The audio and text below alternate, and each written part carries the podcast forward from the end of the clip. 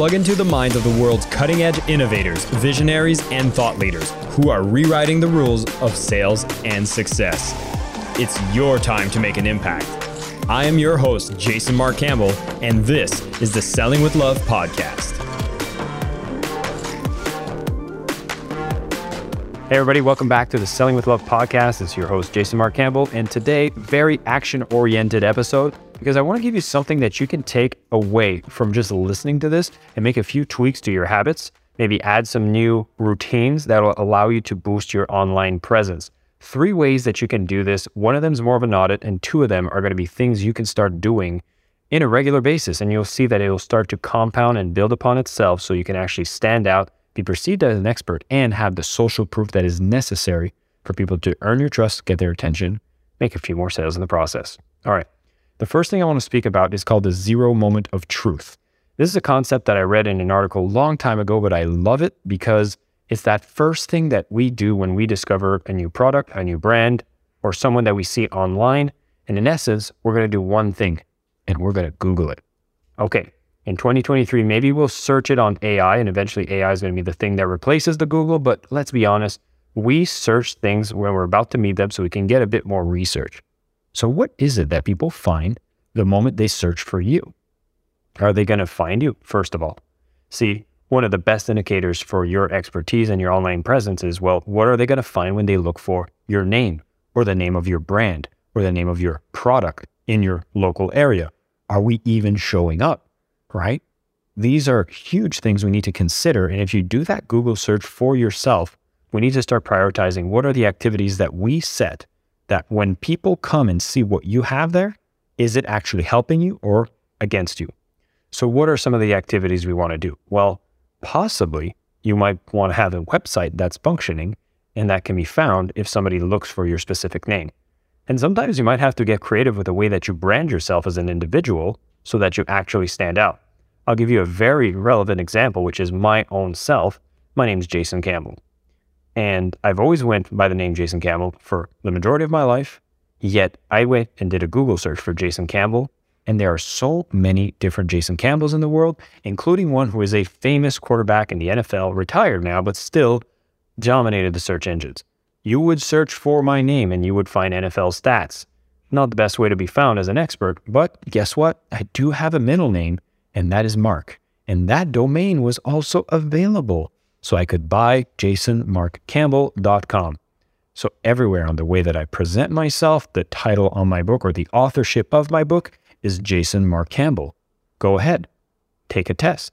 Go and see what happens when you search for Jason Marc Campbell, and you will see everything is optimized for you to discover me, my work around selling with love, and you want to be able to do something similar for yourself. Yes, set up a website and include some elements of SEO will be very, very useful but you just want to make sure that if they do not find your website, are they going to find your social media profiles? Let me give you one of the best SEO ways to optimize your own personal name, which is ensuring that your LinkedIn account is up to date. LinkedIn has one of the best strategies, which is whether you have an account with them or not, you appear in the search results. So, are you the first person with your name that appears? And when they find it, is it actually presenting the right information? Take some time to optimize that profile and any other profile if these are going to be the things that people are going to find when it is going to be searching for you, your brand, your product, so that that zero moment of truth shows what you want. And maybe you're going to be capturing leads, capturing emails, but having that in place is the first thing you want to do before you even start considering doing the habits that can boost your online presence as well. Which brings me to point number two. You want to have what I call a cadence of content cadence of content. See, if you want to have people go and find your profile, find your website, what is going to be that one thing that you can do regularly that at least people are always getting more value from you on a regular basis? Is that a podcast? Is that a video series? Is that an article? Are those social media posts? Is it a TikTok? It doesn't really matter what medium you choose. What is important is what is going to be the regular frequency that you are going to commit to so people see that what you're doing, you are doing seriously and you're doing consistently. For example, I've been doing this podcast for over three years. So anybody who wants to go and see the history of who is this Jason Marc Campbell, what is Selling Love all about, they can discover the podcast has been existing for years. Now, to have a podcast that exists for three years means that I had to start at a point where my podcast had one episode. That means if you don't already have this one habit where you can create content, deliver value, and continuously do it, you need to find it and just do it consistently. Now, here's a brutal truth you might not be so good at the beginning, and that's okay. I remember the first time I started having a cadence of recording weekly videos. My first eight videos, I never released them. They were so horrible. I didn't want anybody to see how bad I was, but I got into the habit of doing them weekly. And if you can at least start doing something with a habit, whether it's weekly, every two weeks, every month, whatever it is, just do it regularly and start now. Because this is going to compound. And you will be saying, maybe in three years, I'm so glad I started today because now you can say that you've been having a history of over three years, just like I'm having that history with my podcast. Find that medium, get that cadence, and now whenever people discover you, there's going to be something of a history that exists, and you can start building that history now if you're not building it already.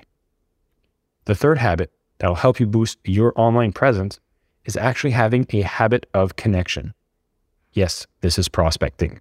Yes, this is networking. Yes, this is going out and setting a daily goal where you go find people that are relevant to your industry.